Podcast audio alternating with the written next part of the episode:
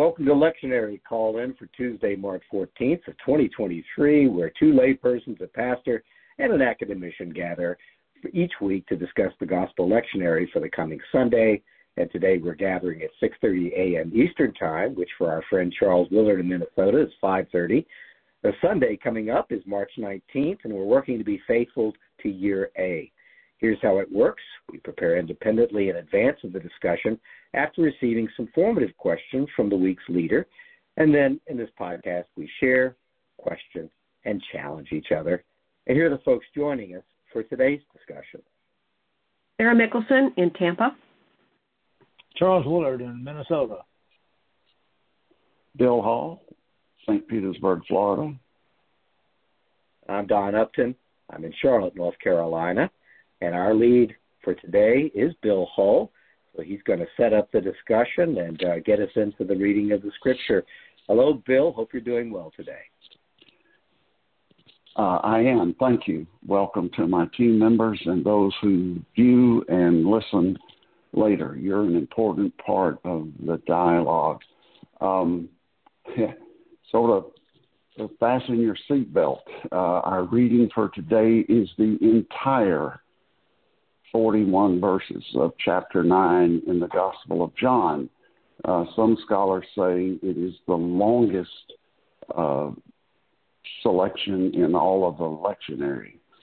Whether or not that is true, it is long. And as I told my colleagues before the recording began, I was tempted to select out one part of this, but uh, my questions are based on the belief that the entire drama is important. So, in a moment, each of the four of us is going to read a section of this chapter divided as I have a sense of the movement of the drama. So, building on that, I, I would invite you to listen for the flow of the story, the characters, the dynamics in this admittedly lengthy reading. I read, we read together from the Gospel of John, chapter 9, verses 1 through 41 from the New Revised Standard Version, and we will begin with Charles.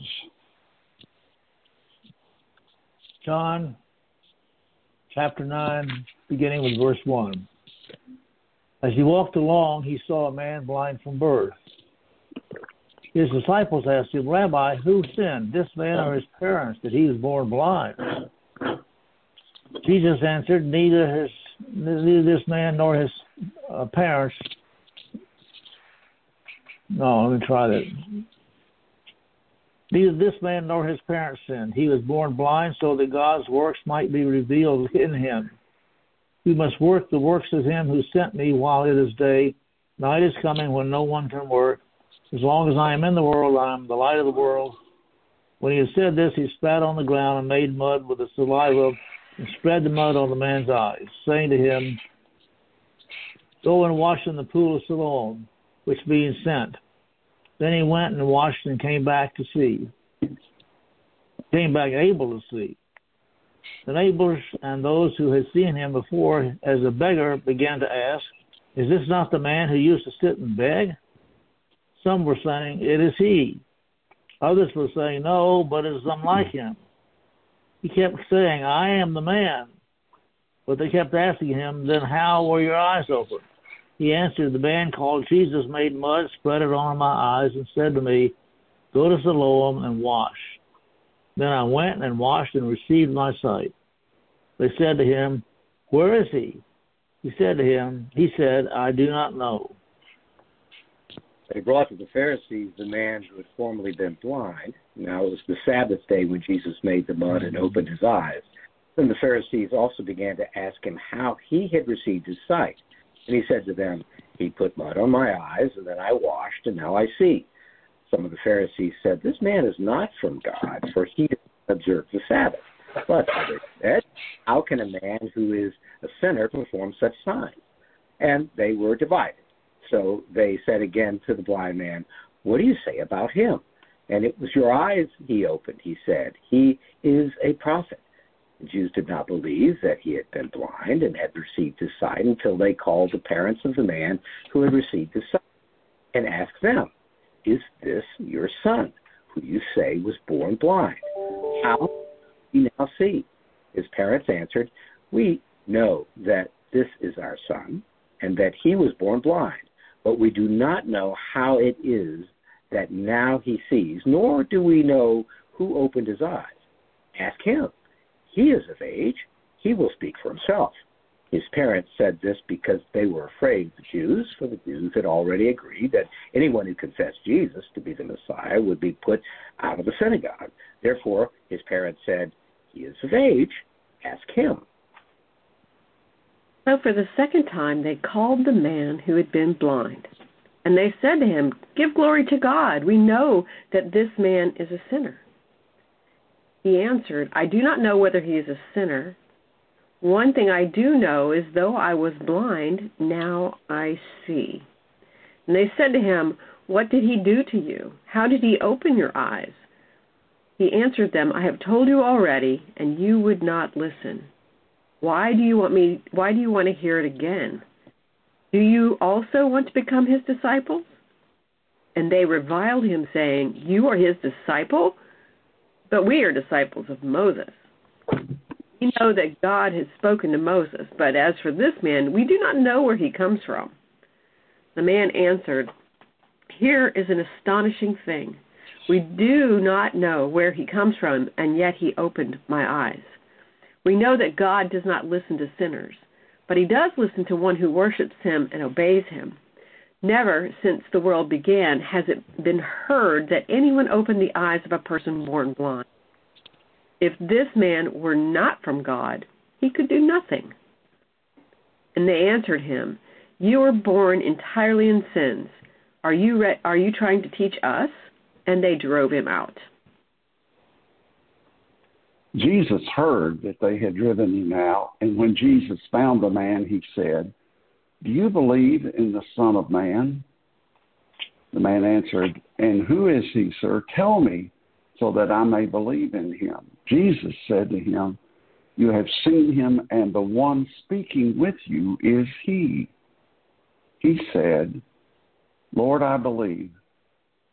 And the man worshiped Jesus. Jesus said, I came into this world for judgment, so that those who do not see may see, and those who do see may become blind. Some of the Pharisees near Jesus heard this and said to him, Surely we are not blind, are we? Jesus said to them, If you were blind, you would not have sin. But now that you say, We see, your sin remains. The word of the Lord, thanks be to God. Thank you, team. Now, I have three questions, and uh, Sarah, heads up, I'm going to come to you first here in a moment. How would you describe or characterize the plot and the dynamics of this drama, and how might this inform and shape your faith journey? Sarah? They're two loaded questions. I think our main character comes offering gifts of sight and light and healing for all those who are in need. Those with hardened hearts are suspicious of all who receive gifts. They reject the gift giver and the gift of sight because they think they know better. They have the mind of God. They're standing on the opposite side of that apple, so to speak. Um, they don't accept any gifts from the giver, and they are uh, to dis- and they they bully those who do accept the gifts and discourage those in need of healing from accepting or reaching for that help.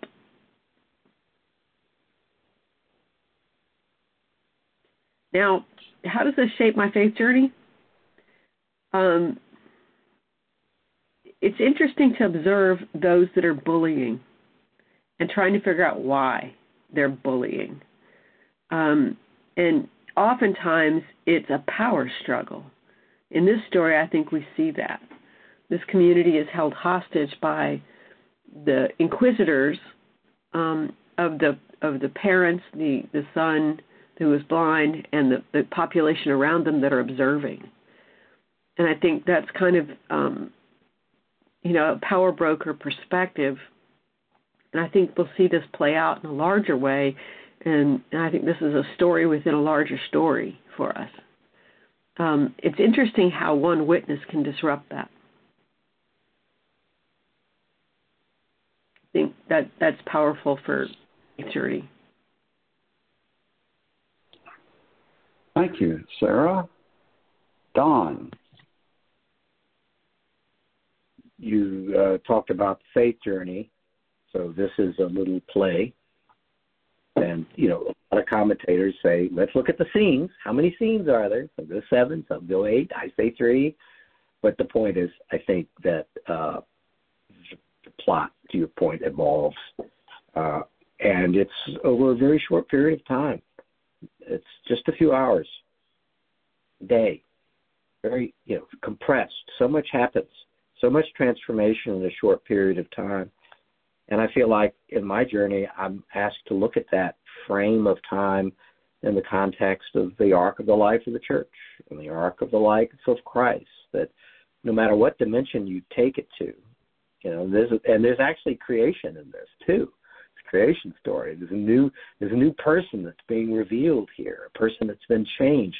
So you could take it to creation, you could take it to the life of Christ, it to I believe the life church because of the time it's been written.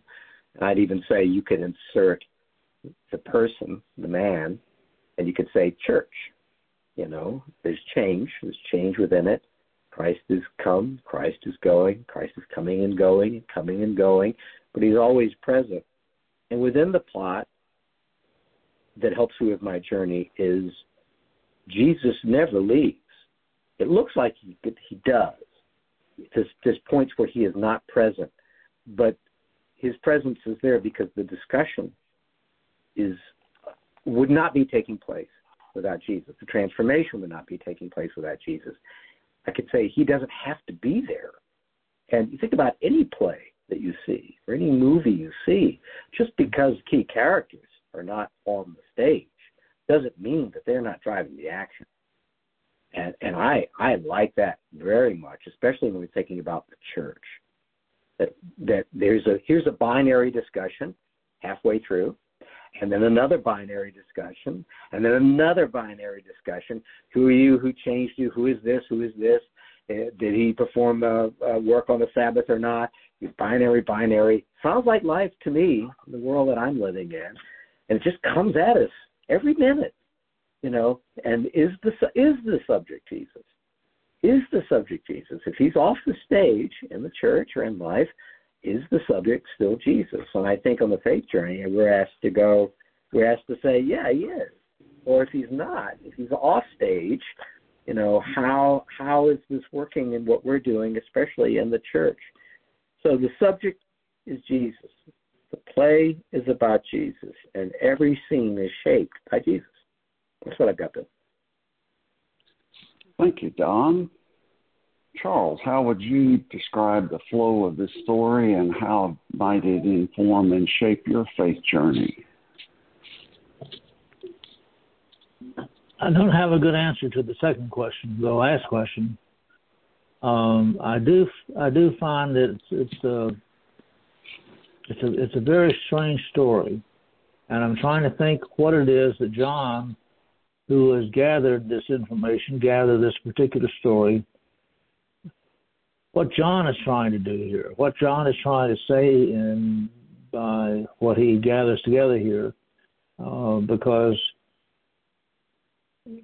it, it it really doesn't come to a, a good conclusion. Um, by that, what I mean is that it doesn't leave us with a, a really gathered story that that you're then able to do something with. I don't. Uh, I'm not sure that the man who um, was blind and now saw does something. I'm not sure that the Pharisees learned something. I'm not sure what Jesus Jesus doesn't leave it uh, in a very up mood uh, because in the very last uh, the very last line, the very last verse, it said Jesus said to them, if you were blind, you would you would not have sinned. But now that you say we see, your sin remains. That this it's it's for me it's an odd story. Yes, it is, Charles, and I will begin uh, building on what you said. This story is full of tension, twists and turns, and by the end, it is, the, the tension is not resolved. If anything, it is heightened. The parents are afraid because they might get expelled from the synagogue, which we know was happening. The, the, the man who is healed takes an even greater risk because he does declare that he believes Jesus is the Messiah. So he's not only been a beggar in his society, it's likely now he wouldn't be allowed to go to the synagogue. So it is a difficult story, Charles. I agree. And um, I would say the unresolved tension would be a part of my response to the second question I asked. How does this inform and shape my faith journey? People always live with tension, but in the last years with COVID and the political and social upheavals in our country and in the world, I, I see little hope that the tension will be relieved anytime soon. In fact, the political tension is increasing, it seems to me. And so, yet Jesus remained true to his mission. Um, and I, I think you referred to this before we started the recording, Sarah, and I don't want to take away from something you may want to say later my attention was drawn to the my favorite of all the parables of Jesus is the parable of the sower. He just throws the seed out there. To me, this is an example of that parable. There's the, the man, the neighbors. We'll get to that in another question. And Jesus doesn't spend a lot of, or maybe spend any energy trying to change the soil. His focus is putting the good news out there. And um, I am particularly captured by how this man, who's seemingly in that society had little influence, he was a beggar, he was blind, he will, and, and people want to take away his identity. And I love verse 9 I am the man. And the parents say, This is our son I, I think that's so relevant today that we not take away people's identity because of the judgment of society on their education, their race, their sexual identity, or whatever. The, I, I love that verse. The blind man says, I am uh, the man. All right. Um, interestingly, what follows this is Jesus' discourse about being the good shepherd. And I think this story is an illustration of what good shepherds do. They they know the the sheep. All right, question number two. And Don, I'm going to come to you first in a moment. As I see it, the persons, the characters in this narrative are Jesus an unnamed blind man who is a beggar, the blind man's parents, Jesus' disciples, the crowd, neighbors, and Jews and some who were Pharisees. I might insert here, we've done this a number of times. We need to be careful in the Gospel of John. I, I really do not believe it is anti Semitic. Many scholars say that it, when he is here refers to the Jews, he's referring to what became known as the Judaizers, those who were so certain that they were right, that they had a full grip on God's truth. Um, Don, what roles do these characters play, and with which one or ones do you most identify? Don? well, all the characters, and on this particular year, on this particular reading of the cycle, uh, have to be read together and in pieces. And I think that's what we're encouraged to do. And it goes to the caution that you raised, which I, I am with you. Uh, if we look at it as a whole, then these ping ponging looks looks like us, looks like society, looks like any community you walk into that has a frame of reference, a way of truth interpretation or truth telling, and it and it's and it ends up in these binary discussions about how things work. So in that way, you know, you can add up any community anywhere, and it, it should be familiar to us. Then the second is the very personal, individual side of this, where it's not every group necessarily. You got to take it the next step, which is these are all individuals. So yeah, maybe the caution is you know you could bunch them into groups, but that's creating others as well. So I think this is focused in on this one person, and everyone's watching. You know, you could say, well, there's a Greek chorus out there too interpreting the action. So I'd say we have to look at very big, all of them, and look at our society and our communities that we live in. It's the all, and then the middle, which is there's people interpreting truth in their own frames, and then we've got the individual. But you, the, the question that really got my attention was about, you know, who do you identify with? So I'm going to choose the parents. Hmm. I like that one this time. And the reason I'm picking the parents is they are so very close to the individual. So very close. They identify him. They play an important role. It is he. But they also disclaim him in certain ways. So as he is changed, they identify him. But then as as it goes a little further, they're like, he's moving out. He becomes an other to them as well. He can speak for himself. I like the parents also because, you know, whether we're talking, and I'm a parent, I'm not saying it's exactly like having children, but the transformation as an analogy, uh, a parent, the arc of the life, seeing what happens with your children. Are they three? Are they 10? My relationship with my adult children is a shock to me, and I mean that in a happy way. No one prepared me for the blessings and the change and the excitement of having a relationship with adult children. It is one of the great joys and surprises of my life. Could also come as a shock because you know that's not who I would have framed them. But I have enough people to guide me through it that I can look at them and go, "Wow, there's a new. They're new. They're you know my life is enriched because they're guiding me." So I like the parents because I think it best reflects the newness and change what's going on. I also think there's a caution there because the parents are like, a new creature, I don't understand what's happening. Let him speak for himself. And then, yes, we all speak for ourselves. Everybody in the story is speaking for themselves. You know, and if you group whether you group them or not, we're all speaking for ourselves. And what truth telling mechanism are we using in order to look at something that is a scale of change that is almost beyond imagination.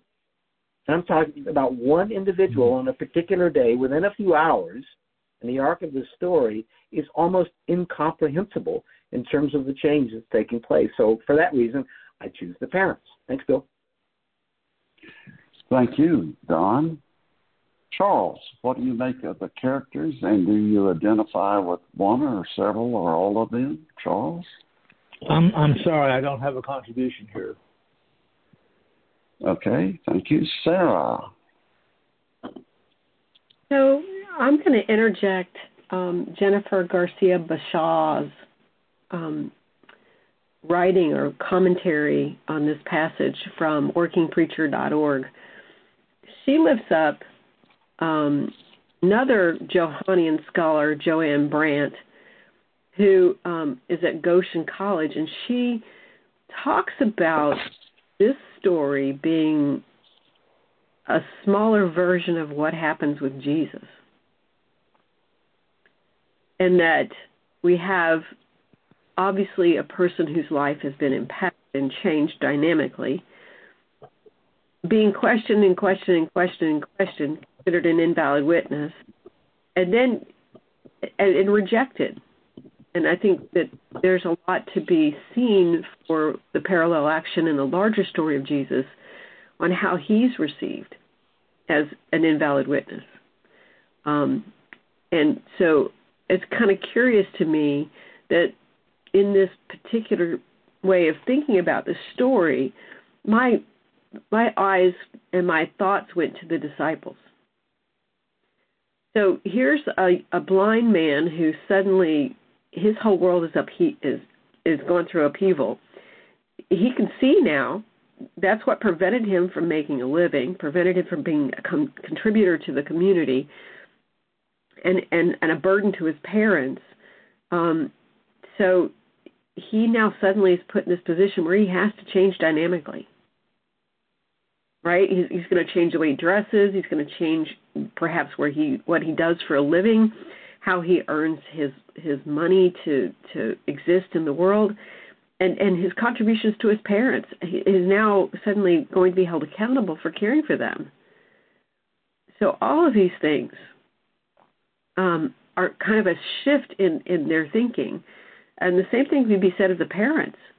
You know, did the parents still offer him shelter? Did they park him at the wall every day so he could beg for alms?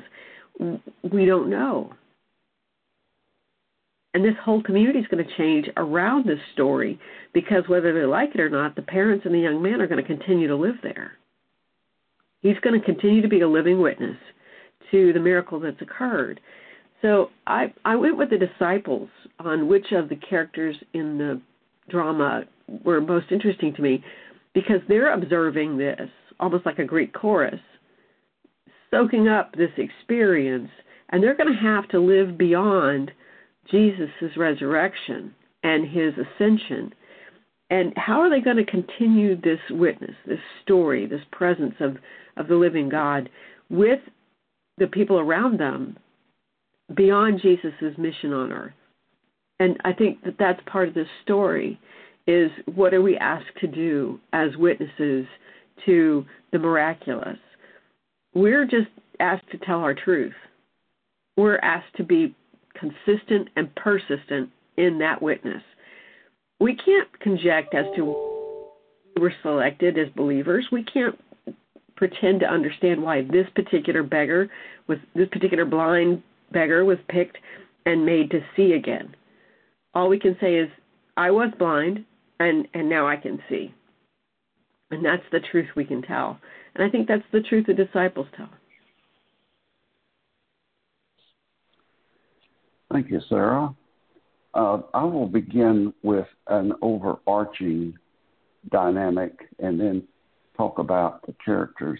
This, to me, is a powerful drama of how problematic recovery is, even in our modern world. I've had the privilege over the years of being in relationship with several, at least several hundred people in recovery from chemical addiction. And uh, step five is the, if possible, make amends. And that is a step that needs to be carefully navigated uh, because to go back to people you have hurt and to seek with integrity uh, to rebuild bridges and relationships is very challenging. So I would say, in some way, I identify with each person. Um, the blind man, uh, this whole story is about Jesus being the light of the world and uh, of, of part of the result of sin is that all of us are blind in some way. Um, the blind man's parents, uh, Don, you, I think I'm echoing what I heard you say.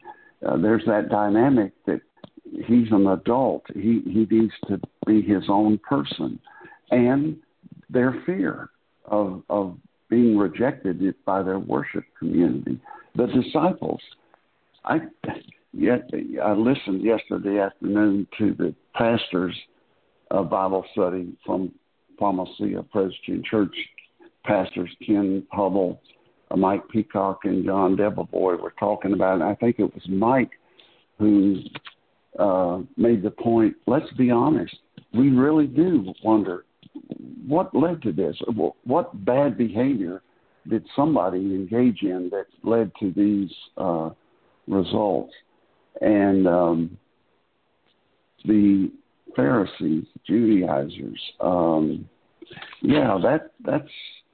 I'd like to think I got a grip on reality that I understand God's way in the world. You know, after all, I'm a retired pastor. I was uh, asked to be a spiritual leader. Uh, that that capacity uh, to to go beyond that uh, to uh, even at times an arrogance. Now, the last one I'll mention. I don't want to say I am Jesus. I the impact of this story is I most want to be like Jesus. And I would describe Jesus in the story as aware, as present, and compassionate. This man did not ask to be healed. The, the discourse begins with the disciples saying, Okay, here's this situation. What caused it? Who's to blame? And Jesus is aware of the blindness, and yet he remains present and compassionate.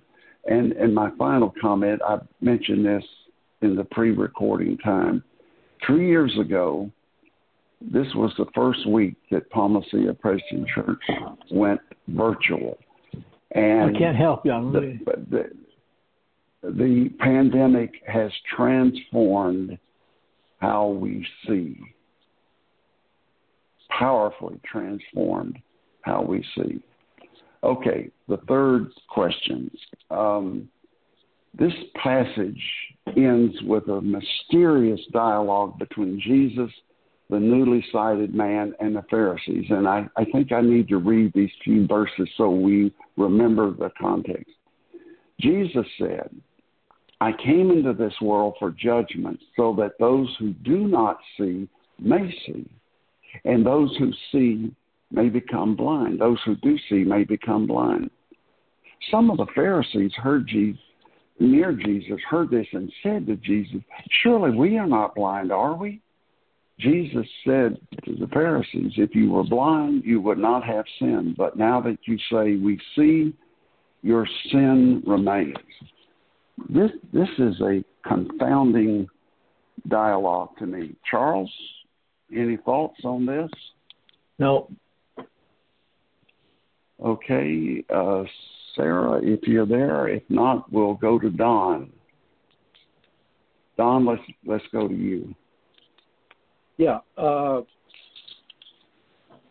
first, I want to affirm I'm going to be careful about how I do this. Is I, I'm I, in terms of love that I am obliged, I'm asked to keep my eyes open to see other people. But I I think in this passage I think there's a message that it is not I I do not have the power or the standing or the insight to affirm this man. He's treated as the other. And on the flip side, if I do, if I'm the gateway, if I'm the one, like everybody, every character in here deciding who he is and whether or not he's okay, then I'm falling into the trap of becoming the judge and the jury. I'm becoming like God and I'm becoming like Jesus. So oh, I, I want to be careful. On one hand, it's like I, in terms of love, the love of the Christ, I should keep my head up, my eyes open, see my neighbor. But on the other hand, you know, the trap is, well, I'm going to size you up and identify whether you're good to go. That's there's the danger zone. I'm not God. I'm not the judge. I'm not the jury. Though every day I sure want to be you know, in this group, like the parents or anybody else, isn't it my job in this community to size him up and see if he's okay? And I think this is a warning. No, not at all. And the reason I'm saying that is the comparison, uh, Sarah, you made with the story of the Christ, this man parallels that. If I had you right, uh, then this transformation is going to happen no matter what. This man, no matter what, no matter what I think, no matter what the parents think, no matter what character in here, he is. I am the man. And what's paralleled in the prior chapter is Jesus goes, I am, I am. And so you have those coming together. Jesus, this transformation is going to take place no matter what, no matter what anybody thinks about it. And whether I think he has standing to be a part of the community or not, or whether his parents do. Jesus has done this. It is decisive. And I would say it's as decisive, to Sarah, your point, as the mission of Christ and turning his head on Jerusalem. He loves the world. God loves the world. And he will do what he's going to do. And I don't have any standing in that. And he's going to heal this man. And there it is. Just like uh, always raise up Jesus riding through the gate in Jerusalem, you know, and people are throwing their cloaks down in front of him. And, you know, he, he's going to ride through. My Christ is going to ride through no matter what, no matter what I think, no matter what I think about other people. Now, I have an obligation and love to see them. But Bill, to, to just quickly answer your question, that that's the stage setting for it. Is uh, I, I think blindness, uh, you know, having eyes open and then being blind. For me, I'm thinking back to uh, some classes like uh, uh, a fellow who was at Palma Ceia Presbyterian Church, Will Wellman, uh, and he just talked about if your eyes are open, my open eyes, I'll make it personal, is related to the frame that I live in, the way I want truth telling mechanisms to take place. My eyes are open. I, I can act like God. I can be the judge and the jury. I see you. I can I can frame your behavior based on what I believe is true. And so all that truth telling is about the eyes being open and and I think it's it to make it simple. It's just that flip that if my eyes are open, then I think I have responsibility. I can be the judge and the jury, and I can be God, and I can be Jesus, and I can size up anybody I want. I think that's what Jesus means by having the eyes open. That it's a it's a false, it's a fiction, and it's self-serving. It's it's an act of fear and control, uh, an act of uh, uh, creating and, and per- uh, perpetuating a frame of understanding. We have the power to name things. I name that man. I name you. I can call you names. We have the power to make our own assumptions the law.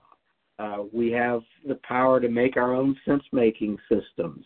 We have the power to act out dogmatic situations. And so I think that's what he means by eyes are open or all those things. And then there's a different there's a different pathway here uh, that Jesus is talking about. Final note is I, I uh, remember uh, John Debevoise in 2017, March March of 17. He preached on this, and I thought that was a sweet reminder from him. By the way, John's the pastor at Palm Presbyterian Church that makes this pod, podcast possible. He, he and I'm paraphrasing, but I think he opened his sermon by going, you know, let's just remember at the end, this wasn't an outcome that anybody wanted you know, and in any script and any scene, you can remember the shock of any movie or scene where it's the end, it's like, oh, that's not, that's not what I had in mind at all. what Jesus wanted to do, and that's, and there's not a darn thing that could be done about it. It's going to ride right through. Thanks, Bill. Thank you. I appreciated your emphasis on that we see and what we do with that seeing is powerfully important. Sarah, how do you interpret these verses and how do you, might you apply them to yourself? There are moments where I think I know better than God.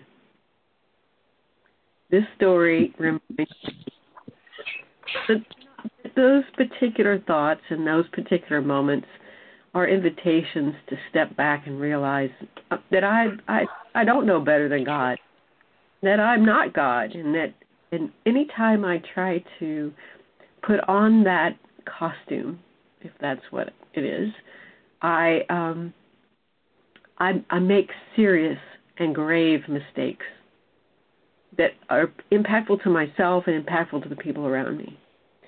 So I see these words and I understand these words these way this way, that when I start to have the mind of God and think that I have the thoughts that God thinks, I become blind to the the gift of God around me.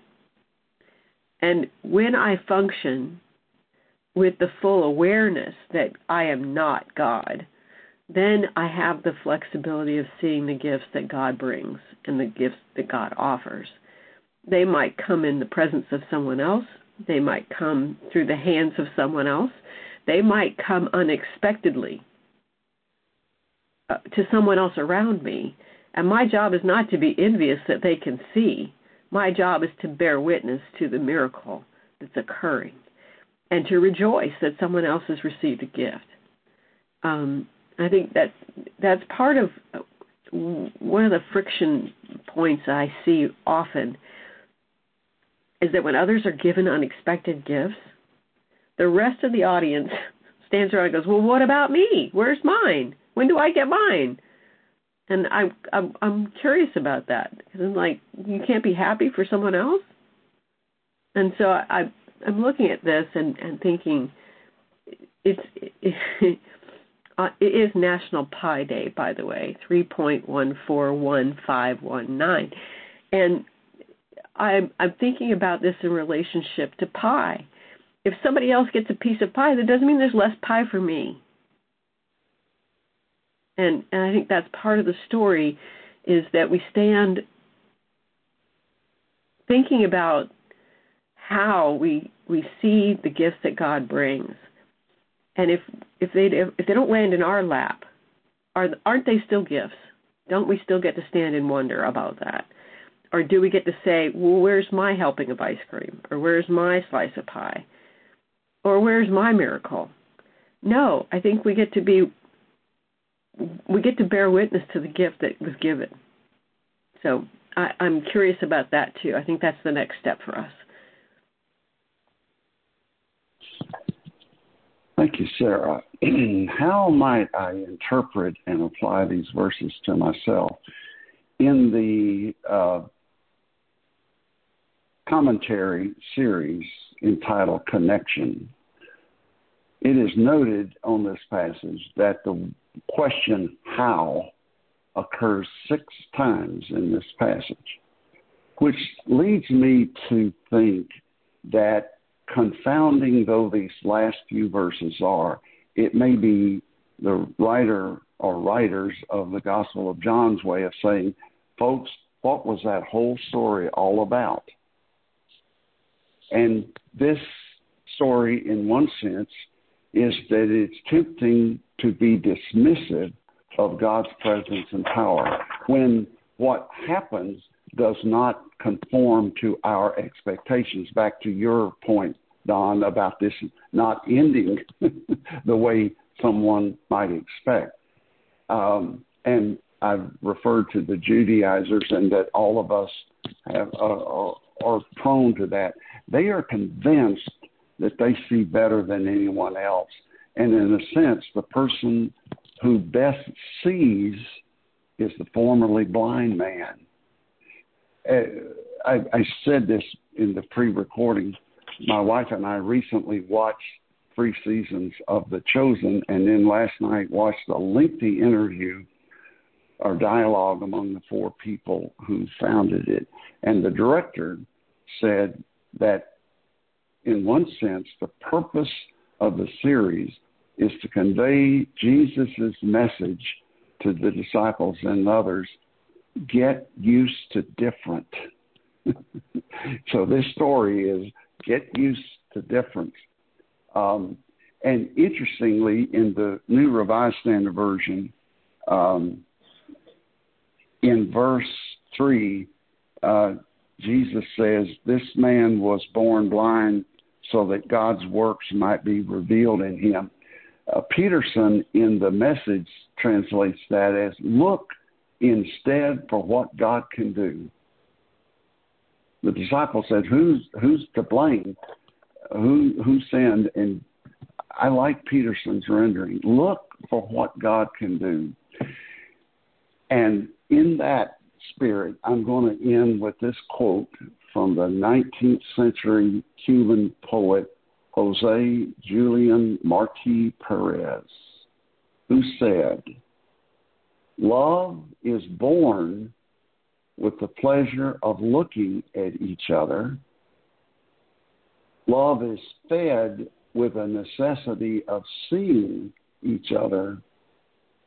Love is completed with the impossibility of separation.